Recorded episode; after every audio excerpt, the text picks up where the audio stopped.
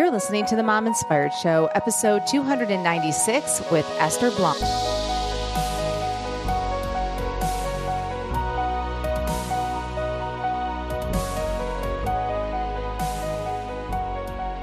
Hey, you guys, I'm super excited to have Esther on the show today.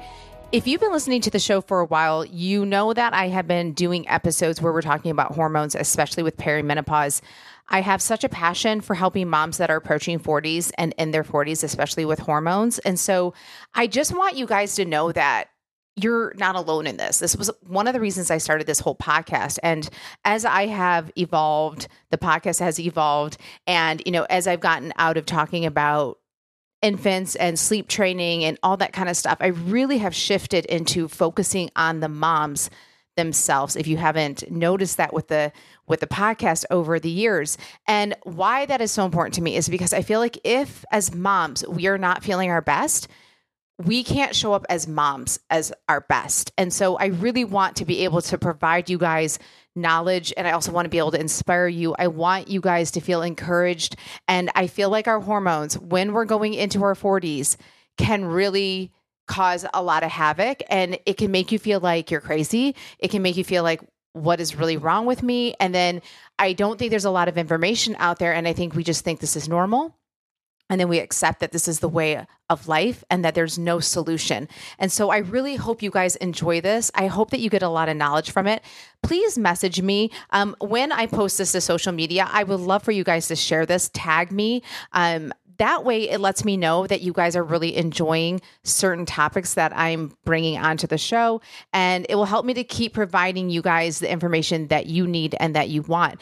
But if you have friends that feel like their hormones are all out of whack and they could benefit from this show, please share this episode with them. I really don't want women to feel like they have no solution, that they feel like this is what the rest of their life is going to look like. And after you hear this episode with Esther, I feel like it's going to really give you a lot of encouragement. And I think it's going to make you think twice about um, how do you approach your hormones? How do you approach your 40s? Um, and again, it opens your eyes that even though you're not nearing your 50s or in your 50s that our hormones can greatly change during this decade and we kind of have to look into it in order to feel our best. So i hope you guys really enjoy this episode. Esther thank you so much for coming on the show today. Thanks for having me. I'm really excited to be here Okay, Esther. So I like to ask icebreakers to start off every show, and um, I just love to li- leave my listeners a little bit inspired. So I'm going to change the question a little bit for you. Um, I like to ask, what is one thing you wish you could tell your younger self? And because we're talking about hormones, especially perimenopause, um, I would love to ask you, what is one thing that you wish you could have told your younger self, like right before perimenopause, that might have helped you go into this part of your life? Well, it's interesting because Amber, I was so sick for the past like 15 years with Lyme and mold oh. and my insomnia was like one of my biggest symptoms was insomnia mm. and brain fog. And so I and I was so nervous. I was like, shoot, if it's bad now, it's going to get even worse in perimenopause and menopause. And I'm so happy to say like I'm a year into my treatment and I'm on uh, hormone replenishment at this point, and um, you know my sleep is better than it's been in years, and I'm actually feeling like I'm aging in reverse, which is ah, just. Uh, the most amazing. awesome thing. So I think if I told myself like, "Don't worry, girl, you got this," like, yeah, then yeah. I think that would have just taken a lot of worry and and concern off my plate yeah, I love that. So do you feel like the hormone um you called it replenish, right? Versus replacement? Is that the same or do you just like that word better? It's the same. I just like that word better cuz I'm not on the full high dose of estrogen yet. Oh. I'm on just the lowest of low of low Got doses because my body absorbs it really well. Nice. Okay. So my levels got really, really high. So now, you know, I'm kind of and this is a lesson for everyone, yeah. right? And I'm I'm on bioidenticals. Uh, yeah. I'm on. Uh, let's just open the kimono yeah. here, right? I'm on Biest cream, and I'm on um, progesterone troches, which is oral, and I haven't needed testosterone yet. But okay, um, te- progesterone I take like 100 milligrams, but my estrogen, the Biest cream, I was taking 0.05 mLs, and now I can only take like 0.01 mLs like every other day. Wow. You know, I've had to okay. kind of back off because I was getting a lot of breast tenderness. But I will say, like the urinary symptoms are so much better. I don't wake up peeing a million times a oh. night. Like I sleep okay. so much better. My sleep, yeah. like I close my eye, I meditate every night and I close my eyes and I wake up and I'm like, wow. oh, that was nice. Like it's really nice now. So I love it. I was going to ask you this. Okay, so uh, this is going to be what I was going to ask you in the middle, but like because you're talking about this, I want to this this podcast episode is probably going to be all over the place. But this is what happens it when it's like, wait a minute, like wait, I have to ask you this. So, um, with the the you know you were talking about urinating and all that so that's all connected to your estrogen is that what you're saying it is It oh. is because as your estrogen declines yeah right it changes the a it changes thins the structure of the vaginal wall but mm. also the urethra so the whole genital urinary yes. system okay and also, like, I never got pelvic floor therapy after my son was born. People told me, like, oh, sex hurts after childbirth. I never knew that was not normal.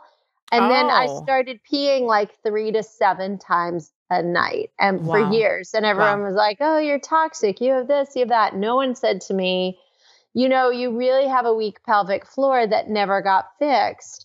And so one of my girlfriends, thank God uh, for our girlfriends, right? One of my girlfriends was like, oh, yeah, I started seeing, you know, um, like a urologist who works in a gynecology practice and he, you know, really cleaned up my pelvic floor. You know, I, he prescribed PT for me. And I was like, oh, I think I need that too. Yeah, right. So I went to a pelvic floor therapist who I call my magician. And um, and it. she totally she was like, You're not actually weak, you're you're hypertonic, you're like clenching too much oh. to hold your stress. But either way, your bladder like can't expand um, all the way if you don't release these internal trigger points. So she would work on me. I had like a wand that I used at home that you like insert vaginally and you press against the trigger points until oh. they release. And it actually feels good. It's like, you know, when you get your um, cuticles massaged at, yeah. uh, mm-hmm. or cleaned up at a manicure yeah. place, you're like, this is kind of weird, but it kind of feels good. Like, yeah. that's how pelvic floor therapy feels to me. It's kind of weird, but kind of you feel better after. Yeah. So Okay. That got me peeing, but d- my peeing down to like two to three times a night, but I was still up two to three times wow. a night. Once yeah. I started adding in the estrogen, after a couple months, it went mm-hmm. away. And I was got like, oh my God, I'm only up once a night now. And that's amazing. And so it all, you know, that, the, the estrogen really yeah. impacts your genital urinary yeah. system. And it also prevents atrophy of the clitoris. Oh. Which hello, like sexual satisfaction, libido. I mean, yeah, that comes in handy. Well, and that's the thing. I think a lot of times people think when they're getting older, especially at getting closer to menopause, that um I've seen like, you know, how you were saying it atrophies and that um it gets thinner and then it can tear easier. Like all these things I was like, wait, well, I don't yeah. even I'm like, I didn't even know all this is going on. I think the main thing people think is just it gets dry and that's the issue. And so um you're dealing so you're saying when it atrophies then yeah. that's making it more likely that you will have to urinate more. Yes, and you're okay. more prone to UTIs, and um, it it's really you you the delicate balance that's already in the vaginal region really gets disrupted. Wow. Okay, so with UTIs, what is it? What is the estrogen helping in regards to? What is it? I guess what's happening? Why are you getting UTIs when your estrogen's dropping? Yeah, well, estrogen really maintains the structural integrity of the tissues of the mm. vaginal wall and the yeah. genitourinary tract. So, um, I if you're atrophying, I suppose bacteria can't pass through. You know, I don't oh, know all uh, yeah, the biomechanics, yeah, but I'm guessing, you know, bacteria aren't moving through as quickly, or yep. you're not cleaning it makes sense. region. I, I'm not exactly sure on that. I, I just I just read the research part, but not the structural piece. But if yeah. anyone wants to comment on us, by all means, put it. comment yeah. but right. Okay. So, all right. So now that I'm going all out of order, um, all right, let, us back up a little bit. But I did want to address that because you said that. I loved that you were talking about that you're like aging backwards. And I think that's so key. And I don't think that people realize, you know, you said that with about UTIs. And I feel like I've heard that older women, say like in nursing homes or something, they yeah. get UTIs a lot, which always was like interesting to me. I'm like, why are these women, why are older women getting UTIs? But like what you just said, that makes sense to me. I'm like, oh, like you know. So I, I it's just I don't think that we one, I don't think we're even taught this stuff. I don't even think anybody no. really knows anything about this. Okay. And um, I think people, honestly, this is why I keep doing these episodes. People yeah. are probably so tired of me talking about perimenopause. Um, it's like, it's like me growing up. I'm like, do you have PMS? Like, do you, do do you get a headache? Do you get these things? And people, I think, just look at me, and especially if they were on the pill, they didn't, they didn't have those symptoms, and I just felt like, man, am I just like by myself, like with all of this? And um, because most people just go on the pill, and then they wouldn't know what their symptoms would have been, and so I just felt like I'm the only person dealing with this, and I feel like perimenopause is going to be another thing that could be like this but it's a big chunk of time. It's not just pms where it's ha- happening right before your cycle. It's like years. And years. so so mm-hmm. i don't want women to just be like what is happening? And everybody has different symptoms. Like so i could say i have something and then someone else could say oh no i don't have that but i have this. And you may be thinking oh well you don't have perimenopause. No that could be their version of it. The the thing that i think about is pregnancy right people do not have the same symptoms with pregnancy it's like you could have mm-hmm. something and this person totally doesn't have that and like i totally got um nauseous and sick till 19 weeks. I know people who never got sick, which I'm like, that is really not fair. But like, you know what I'm saying? It's just everything's so different. And so I think perimenopause is probably very similar to that, that it can be so different. And the symptoms probably range. And so this is why I just like want to keep talking about this and hammering it uh, until people mm-hmm. really kind of get the idea that like it's not just happening at 54 right before you go into menopause because i swear this is what people are thinking it's like well i'm not in my 50s and it's like yeah that doesn't matter and so right. um so let's can go- we circle back can we yeah. just finish up i want yeah. to circle back one more time to that uti explanation yeah. Too, is that you know, one thing, um, you know, my physician told me was I had an episiotomy in childbirth, and she told me that there is a much higher likelihood of incontinence mm. with episiotomies. Oh. And she was like, if you Makes did sense. not address this, mm. you would be incontinent when you're older. And I look at my mother, mm. who really, you know, struggles like at no one's business with bladder issues, and incontinence issues. And she had episiotomies with, she has three children, right? And so, and I was like, Mom, and she's a postpartum nurse. And I said, What did anyone ever talk to you about pelvic floor therapy? She's like, No, I know I'm supposed to do Kegels, but I forget. So, you mm. know, it, so what happens in nursing homes is a lot of people become incontinent and they're sitting in diapers that aren't changed regularly enough. Wow. So that's also going to yes. lead to a UTI. Okay.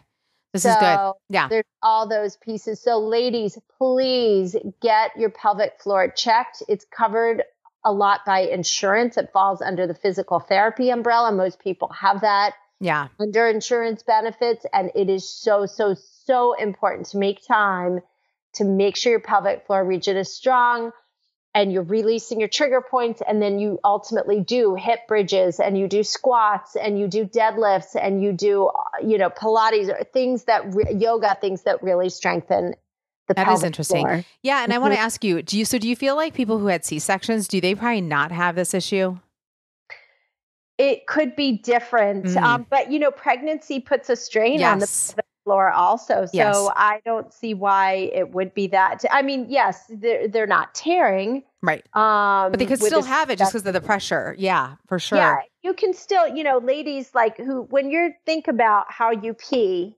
right? There's when you're squatting over the toilets, you don't want to sit in a public restroom or you don't want to sit at the bathroom at work, right?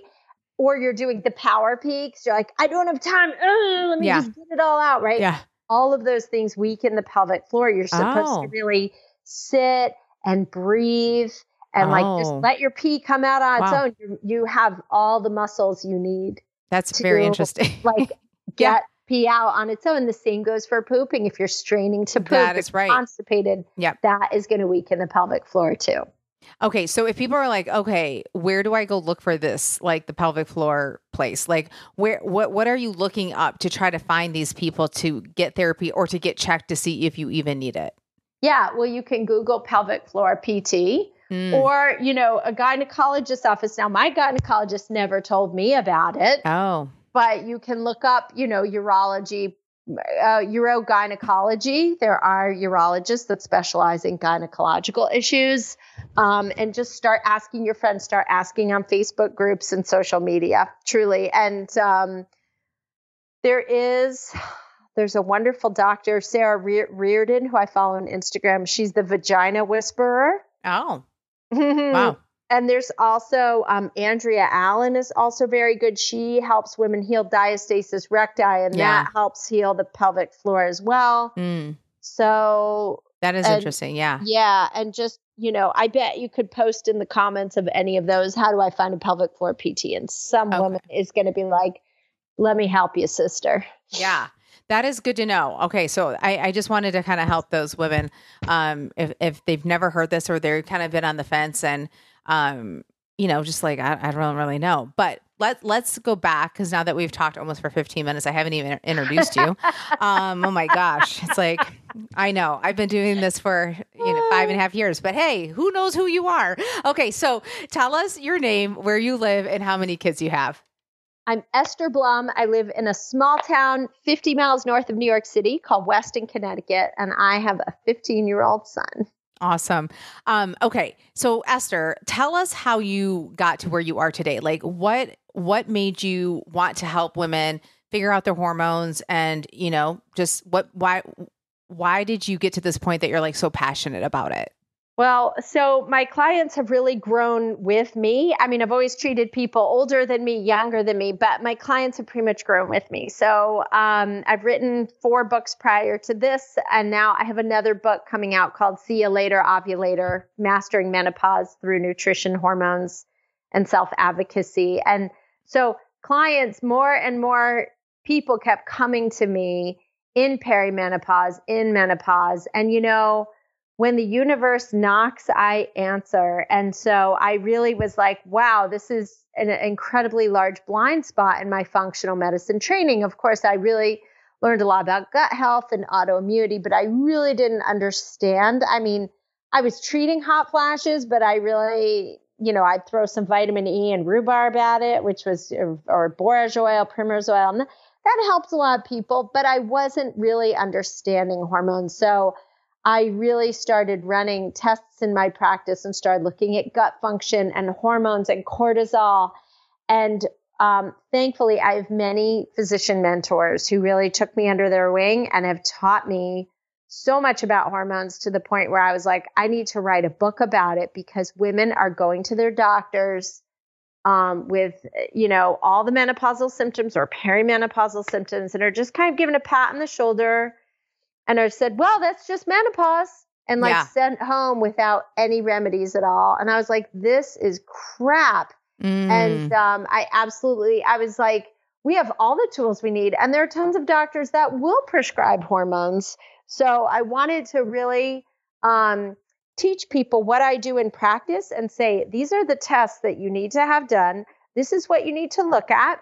Um, and teach women that it's not only safe, but effective to actually start hormone replacement when you're in perimenopause, as, as long as you're a candidate and you're working with a doctor. Okay, this is all, you know, assuming all the good pieces are in place, right? Mm-hmm. But if you're a candidate, OMG, it is life changing. And, you know, the research points to the fact that hormones, uh, you know, prevent Alzheimer's hormones. And when i say hormones i'm talking about estrogen and progesterone but testosterone definitely plays a role too.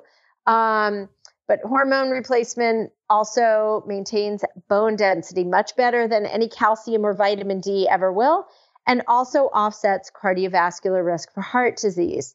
And so it's criminal that women are not given hormones. Men are given testosterone all the time. It's not even an issue. Yeah. Women are not. They're told by their doctors, you don't need hormones. You're too young. You have to wait to your postmenopausal. No, why am I going to wait for women to be potentially 10 years? Yeah, decade. Right. Decade without yeah. sleeping, gaining weight, no libido, irritable, brain fog. Like why are we and and by the way to, you know poor bone density. I mean i have friends in their 40s who had osteoporosis or osteopenia yes. already. Yeah why are we waiting to do this when it's safe? It's safe for long-term use. It is the cancer risk is theory is disproven. That was taken from that uh, piece of uh, doctrine or whatever you call it rhetoric was taken from a women's health initiative study that was done quite a while back using the urine of pregnant horses for as hormone replacement therapy for women. And then uh, the study said, "Oh, these hormones cause cancer." Well, number one, you, that's not really bioidentical with a woman's body. Number two, the data was incorrect. So as of so, imagine all these years doctors are handing out pamphlets in their offices to patients saying, yeah, you can't do hormones. It causes cancer. It's synthetic. Don't do it. Right. And so what happened is in 2018, the North American Menopause Society revised their statement on that paper and said, oops, sorry, the data was not analyzed correctly. The study was flawed and um, it's perfectly safe hormone for long term use have been approved. They are safe, they are effective. I treat women in their 70s who, anytime they've tried to take themselves off hormones, the hot flashes come right back and the insomnia comes back. And when they are on hormones, they have um, no hot flashes, they sleep, they have vaginal lubrication, sex is not painful anymore, there isn't the vaginal or uh, uterine prolapse. Mm. Um, I mean, it is cure. It's I have the testimonials of many, many women in my book. I call it the Menopause Diaries, and I'm actually doing a series on my Instagram page where I'm featuring stories of women who've gone through menopause and benefit from hormones. And oh yeah, you know, That's there's awesome. even and you know if and I always get the question, what about cancer? I have a family history of cancer. I can't take hormones. My doctor won't prescribe them. Let me tell you, there are oncologists who prescribe hormone replenishment because there is a very low to minimal risk of cancer. But what you want to look at is you want to obviously get monitored. Your blood level should be monitored six to eight weeks after you start, and then mm. every three to four months throughout your treatment, ongoing. You should also look at your detoxification pathways. I do this with a Dutch test. I see how someone's methylating. Maybe they need some B vitamins. Mm. Maybe they need, um, you know, some cruciferous concentrates to help the liver process the hormones and move it out. Make sure people are pooping every day so their hormones are getting detoxed and the trash gets taken out. You know, so you have to take all these pieces into account, but the the benefits far outweigh the risks. I am so excited to tell you that if you've been sitting on the fence with life coaching, imagine this. You and I working together one on one for free if you are a mom in their late 30s or 40s, finally finding yourself having the time to think about yourself, then make sure to grab a free mini coaching session with me. If you feel like you're stuck and you are ready for your 40s to be amazing, if that be losing your baby weight, changing jobs, maybe starting a business, working out again, or possibly just building habits that you can feel good about and stick to, then this coaching session is for you. Maybe you're finding yourself spending so much energy thinking, what is next in my life? I have the husband, I have the kids, I have the house, but I still want more. Then this call is for you. Maybe you feel like you're too old and you want to try something different, but you're so scared and you don't know how to take those first steps. This session is for you. And even better, I'm going to give you tactical steps that you can start implementing the moment we get off our Zoom call. So if you're interested in more details, you can DM me at Mom Inspired Living. Or if you know this is something that you've been wanting, just go ahead and grab a spot at Mom Inspired Show dot com forward slash coaching. And if you don't see a date or time that works for you, DM me at Mom Inspired Living or email me at amber at mominspiredshow.com. I can't wait to chat with you guys. Now let's get back into the show. Well, I was going to ask you. Okay, so let's talk about the tests. That what what do women need to um what do they need to take? What tests do they need to take to figure out like where they're at, like their their baseline? Yeah.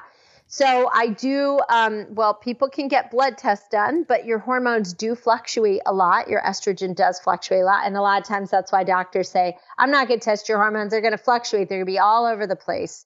But it does help to take tests. So I do look at blood tests. I also look at urine metabolites or, of hormones, and I take samples over the course of about 16 hours, like from 5 p.m. to 8 a.m.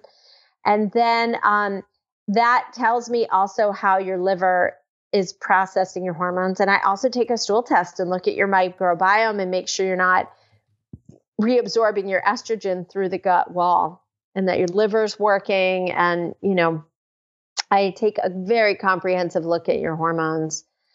And I have to say, the quality of life for these women who I've been treating, even long before I put myself on hormones, mm-hmm. I was mm-hmm. putting other women on and just witnessing the absolute transformations overnight of like, oh, I went from sleeping, not sleeping to totally sleeping within a couple weeks. Like, you give someone their sleep, you give them their oh, life back. Yes. I mean, I mean, yeah. On. You ask people who have infants, right? Like, I mean, you oh. just are dying. And so yeah. you get sleep again and you're like, oh, I feel like myself. So, yeah, yeah, I could see that. And I wanted to ask you okay, so you mentioned that like you had to figure out your estrogen and you were taking too much, you were getting breast tenderness. Mm-hmm. Generally mm-hmm. speaking, like on average, how long does it take for somebody to figure out, like you said, I think you're on 100 mgs of uh, progesterone? Is that what you said? Yeah. yeah. So that you, I knew worked for me right away. That was not the issue. But right, right. generally, you know, at least three months, up to six, it can okay. take to really tweak and adjust your dosages. And that's the beauty of working with bioidentical hormones because it's so easy to adjust the dose.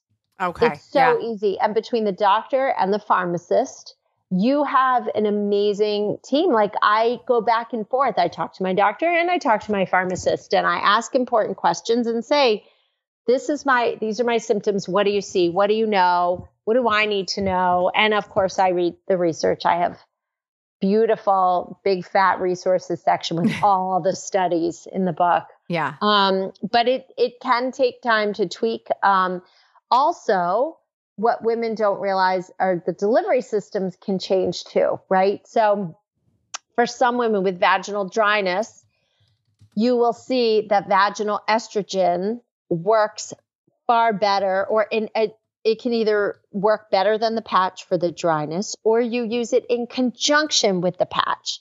Vaginal estrogen is typically very, very low dose. There are studies shown uh, done on breast cancer risk with women using just vaginal estrogen and the blood levels do not increase. Mm. But it's a small amount of localized estrogen because it thickens the vaginal walls and it that also enables your vagina to actually make moisture again so the tissues aren't dry and painful. Now, let's say that you're like, nope, I am absolutely not putting a single drop of hormones in my body.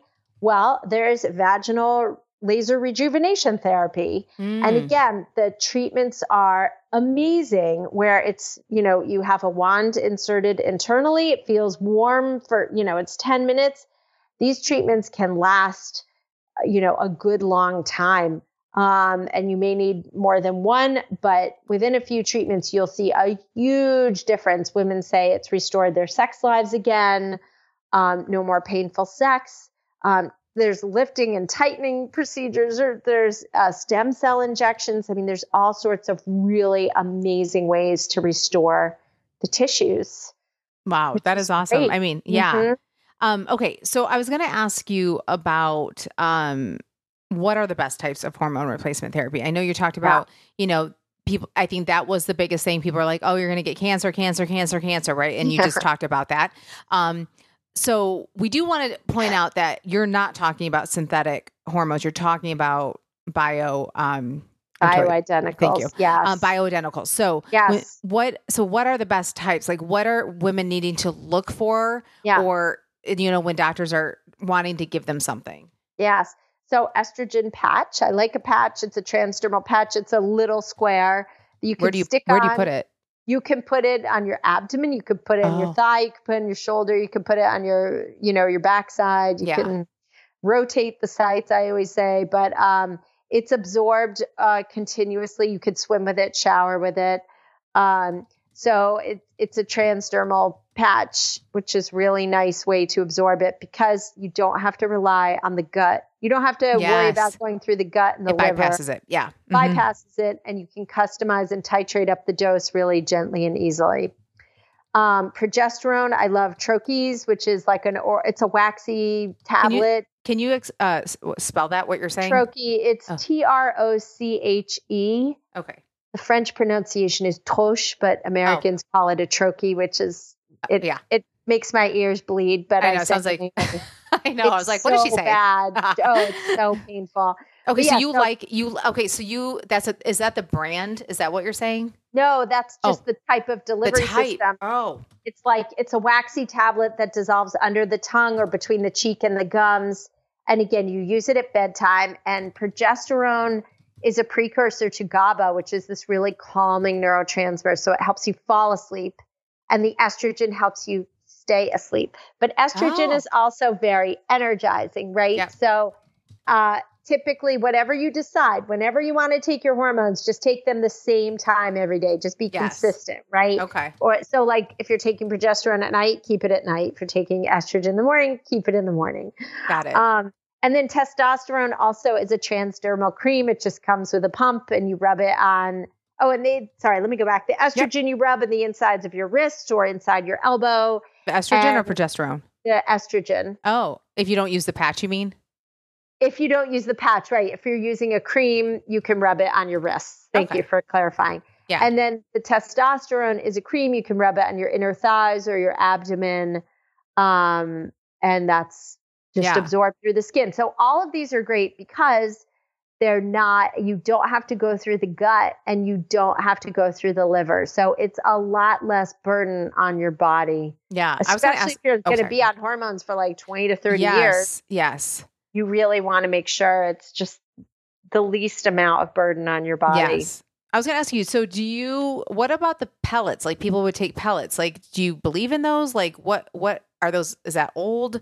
Like Pellets to me are the devil's work. Okay. Oh. A, there is no, there's not a lot of research on bioidenticals. There's like no research on pellets, number one. Number two, it's a surgical procedure every time. So Yeah. you're talking risk of infection. Your Mm, butt is going to hurt for days after. It's an incision made in your tush yeah. and the pellets are shoved in there. Now here's the other problem is you cannot regulate the dosage that uh, it says, "Oh, it's released over time." How are you supposed to control that? Your body is going to absorb as much as it wants whenever it wants. So your levels get jacked up super high and then once it, once the level hormone levels start to fall, then all of a sudden you feel withdrawal even though your Oh. levels are so much higher than your baseline. And so yeah. with hormone replacement, it is about a fifth of the dose of what a birth control is. You don't need the hormones of a 26 year old. Right. You just need enough to, you know, optimize all the good things we talked about skin, cognitive function, bone density. You know, you don't need these huge doses. So, testosterone, I mean, I can't even believe how high the levels are in people I've seen. And often it's really a money making you know, Mm, clinic, a lot of clinicians are not trained on the use of this, or they'll say, Well, I used it on myself and really liked it. I heard that from one doctor. wow. And the problem is um, that women gain like 10 pounds overnight. Um, they're Oh? Oh, yes, this is my own patients I have witnessed. And I've said, do not do the pellets. And they're like, well, my doctor said it was okay. And they convinced me. So then they're like, boy, did I regret that. And they they gain a lot of weight. They get very ragey um, and irritable and just really don't feel like themselves. Or they feel amazing and then start to go through the horrible withdrawal. Mm, I'm like, just let it get out of your system, and then we'll get you on a cream. And a cream you control the, the control the delivery. It's the same dose every day. You know, you're not playing with Mother Nature. Like, don't fool Mother Nature. It's Yeah. She's me not going to like that. Yeah, let me ask you about the cream. Okay, so I'm like imagining like you're pumping, but like even Yeah. that, how are you getting the same amount of a pump? Like you just think about like if you're using moisturizer, right? Like I wouldn't be able to tell you that that was the same amount that I used yesterday, and that, and that's not even like that's not even a big deal. Where if you're trying to get the same amount every day for hormones, how are you doing that with Yeah. a cream? Well, so if you're using like a Bi-Est, like a topical cream, Yeah, you're given a syringe and you can squeeze Oh, out. I got it. Okay, Right. You look at the metrics, you look at Yes, the I measurements on the side, and you'll push up half 0.05. Yeah. Okay. So there is a measurement way to do of how you're doing it. There's okay. a measurement, or like with the testosterone cream or other creams that I've used, you turn a full click. Oh, So okay. it's, Yep. it is like the dispenser will fill up and then Yep. you turn it until That makes all sense. the dosage comes out and then it stops. Okay. So if somebody is trying to put you on pellets, or maybe they need to call ahead and say, how do you kind of deliver your hormones? And if they say we use pellets, then you, then no, we're moving on. Like that is not the place to go. Or you say, what what other options do you have? I refuse Mm. to do pellets. And Okay. most people say, give me a transdermal cream. I mean, what doctor is going to turn say they're doing hormones and they turn you away 'cause you won't do pellets? You you dodged a bullet right Yes. there. Okay, that's good to know. Um, yeah, I wouldn't even known that. So because I I heard about that a long time ago, and I just figured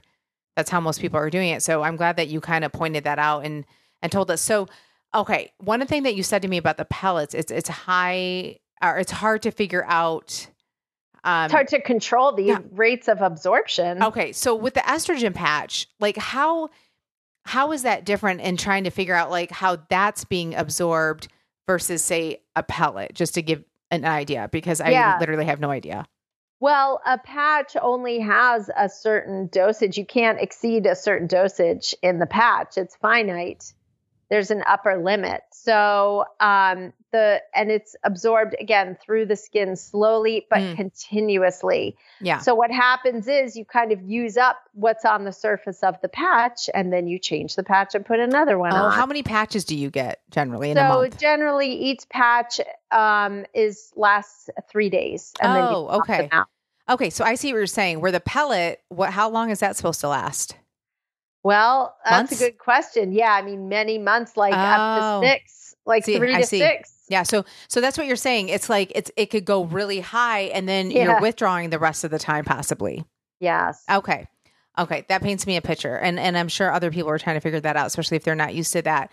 Um, okay, so that's really good to know. The other thing that I wanted to ask, and I, say I could go on about this for two hours, so I'm like, I'm I'm trying to keep this quick. The but the one thing that I wanted to ask you is, what are some of the symptoms that people would, especially with perimenopause? Um, I was telling you this before we were got on the call that I feel like people who are in their late 30s going into their early 40s, I don't think they're necessarily thinking about this. I think they're thinking I won't start having um you know symptoms until closer to 50 something when I go through menopause.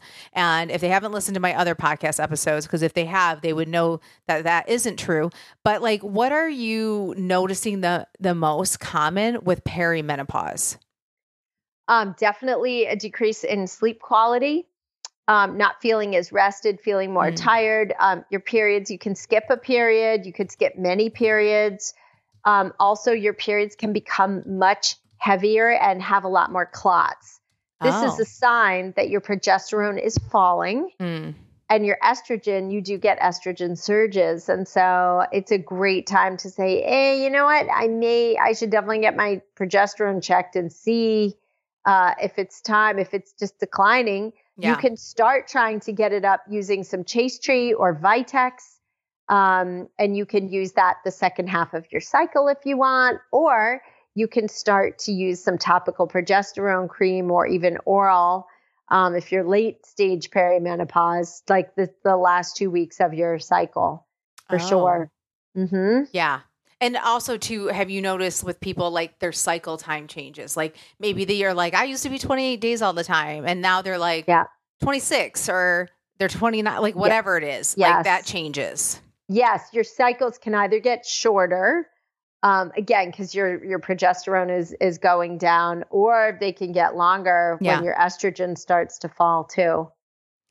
Wow. Okay. So anything else? I mean, when does the, you know, I think everybody thinks, oh, when I start having hot flashes, that's when I'll know. But I don't, I think that probably happens closer to menopause, would you say? So they, may, so you might be experiencing all these other symptoms, not even realizing you're in perimo- perimenopause if you're just looking for hot flashes. Or Right. do people get that in their early 40s though? there is no one time for everybody. I mean, Mm. the average age for menopause is 51, but Yeah. you want to look at your mom, you you know what she went through, um, but you also, you know, something people don't even pay attention to is stress. And you know, most women in perimenopause and menopause have teenage kids Yep. and aging parents at the Mhm. same time and buckle up because Yep. and we're also our careers are soaring at the same time it's like Yes. so, I know. so It's a lot. you know, Yep. stress it, stress drives hormones from the top down so your brain starts to signal to your ovaries and uterus and say you know what now is not a real great time to carry a baby so show's going to wrap up soon right and we're done. and we're done applause applause so um so yeah so all Mm. of those things kind of come into play but it, wow. and it can be slow uh, also mental health issues arise and this is something Oh. people don't talk about is the massive anxiety depression there are suicidal thoughts that also happen because guess what your brain biochemistry changes without progesterone and Oh, estrogen and wow. progesterone is very calming it's kind of that Mhm. chill hormone and estrogen's like all right let's go let's party and My, estrogen- my I have a funny thing. My acupuncturists always say your progesterone's like a kitty and your estrogen's like a tiger.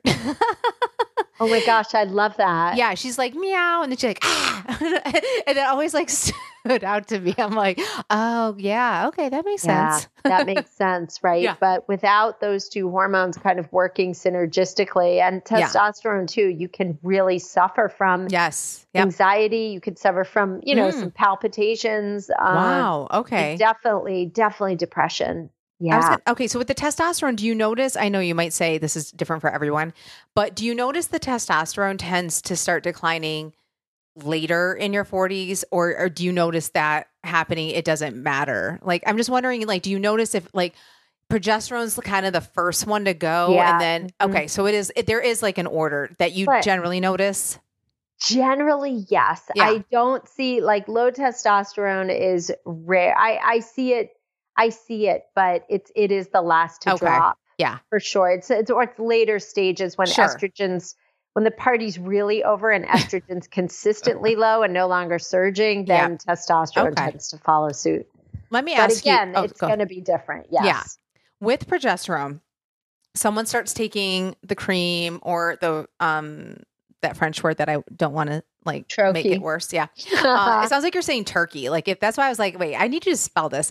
Um, so if someone was taking this and their cycle was off and they're just grumpy or they're not sleeping well or whatever, um, how long do you feel like it takes for them to notice like their cycle kind of evening back even sorry, yeah evening like they're even that doesn't it's like it sounds like i'm saying evening but it's like leveling out that's a better Yeah. word and so that like that you notice you're starting to sleep a little bit better or your cycle's not so wonky um like how long are you thinking that people really kind of need to give it that like go before they're like okay this isn't working uh, what is your thoughts on that Give it at least one to three months, at least. Okay, three yeah. seems to be the magic number. You oh mhm. you could start sleeping better right away, but your cycles may not, you know, readjust until a good three months. But, and, you know, for women who are wondering, like, oh, well, okay, I've started my full bioidentical hormone replacement. Like, how long does that take before my body really levels out? Mm,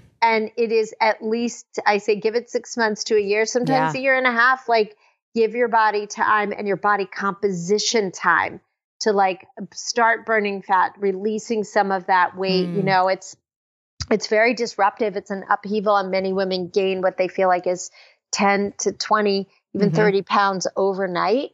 But once you start replenishing hormones slowly and surely, and you adjust your diet and things become more stable, then the weight does come off. It, pe- perimenopause, uh, postmenopausal weight loss is a very real thing and very possible, and I see it all the time. I help Mm. my clients lose that menopause. So it really does work. So like, don't give up hope and feel like, oh my Yeah. God, I, this is here to stay. Now this is my new life. It's not.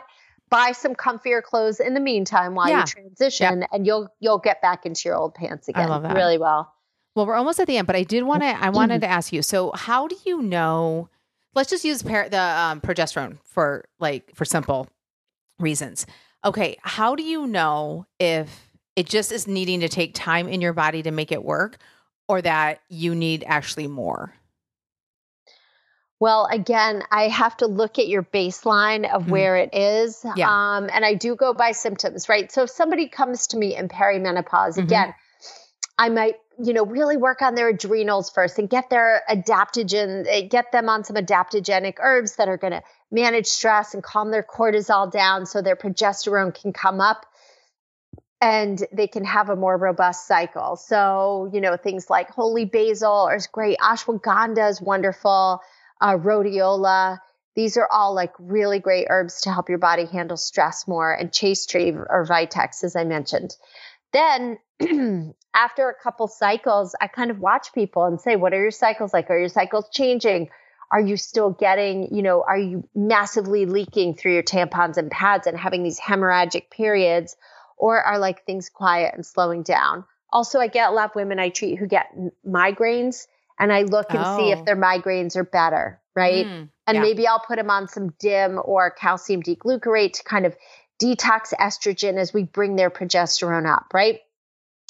If they're not feeling better and things aren't improving within, you know, three, four months, then I will say, okay, let's revisit this. And then we'll start talking about, you know, oral progesterone, um, you know, at that stage or progesterone troche. And I obviously we partner with their doctors, yeah. but um, you know, you you'll see if your body's working or not. But again, you also you can't out hormone your lifestyle, right? So oh, if right. you are, yeah. are doing all these things, right, you're still drinking a ton of booze and you're drinking a ton of coffee and you're you're staying exerc- up late, yeah. staying up mm-hmm. late, all that blue light, all that stress and you're not um, and you're not eating well you're not you're eating a lot of sugar and not yes. enough protein you know no amount of hormones you take will right. ever correct yeah. what you're putting yeah. in your body yeah. so obviously you know the biggest factor right i can get women sleeping just by saying yeah don't take your ipad to bed and read that until the minute you go to sleep like dim the right. light don't be in a screen yeah Mm-hmm. Don't be ice cream. Read an old fashioned library book, a trashy magazine, out talk on the phone, but like no blue light. Okay. Yeah. And then that and and when you have a clock next to your bed, make sure it's battery operated and like there's no lights in your bedroom. Get blackout shades or wear a sleep mask. Put in earplugs if you want, run a fan or a white noise machine. You know, yes. Making those yeah. changes alone can improve someone's sleep. Sometimes it's not the progesterone deficiency that's your problem. Sometimes oh, it's just lifestyle, brain, like what you're doing. Mm-hmm. Yeah, and your brain can't signal to make melatonin. It's very confused with all these bright lights. So sometimes it's just the simple lifestyle and stress management. I get my clients meditating. You know, I'm like, come on, guys, like you got to breathe. I do trauma support work too, because uh, that's also really important you know, trauma really yeah. ignites the fight or flight response. For yes, right. It messes it. up your adrenals, right? Um, it does. Yes. So okay, so let me end on this question. You you go see a doctor. You're like working on stuff. Do you generally see that doctor twice a year? Like once you're on like a, a pattern here like or are you saying like no you do need to go in every three months yeah every four months or something yeah every three to four months mm. you gotta get your blood drawn you gotta get them checked just understand you've got to Where really get in yeah. a good groove don't just get on hormones and then never see your doctor again that would be silly no, uh, no, no, right. Yeah. Your but, dosages may change also, yes. especially yeah. if you go, if you start in perimenopause, your dosage are probably going to change once you hit menopause. You'll be yes. like, all right, it's time to ramp up. Or for right. those of you listening who were doctors put them on the pill or the IUD in perimenopause, right? You're going to need to switch to bioidenticals once you hit full menopause because mm. those mm. are just suppressing ovulation and suppressing your hormones. You're going to yeah. need to go to a replenishment uh, system yeah, I love that. Is there anything else that you want to add, Esther, before we end that you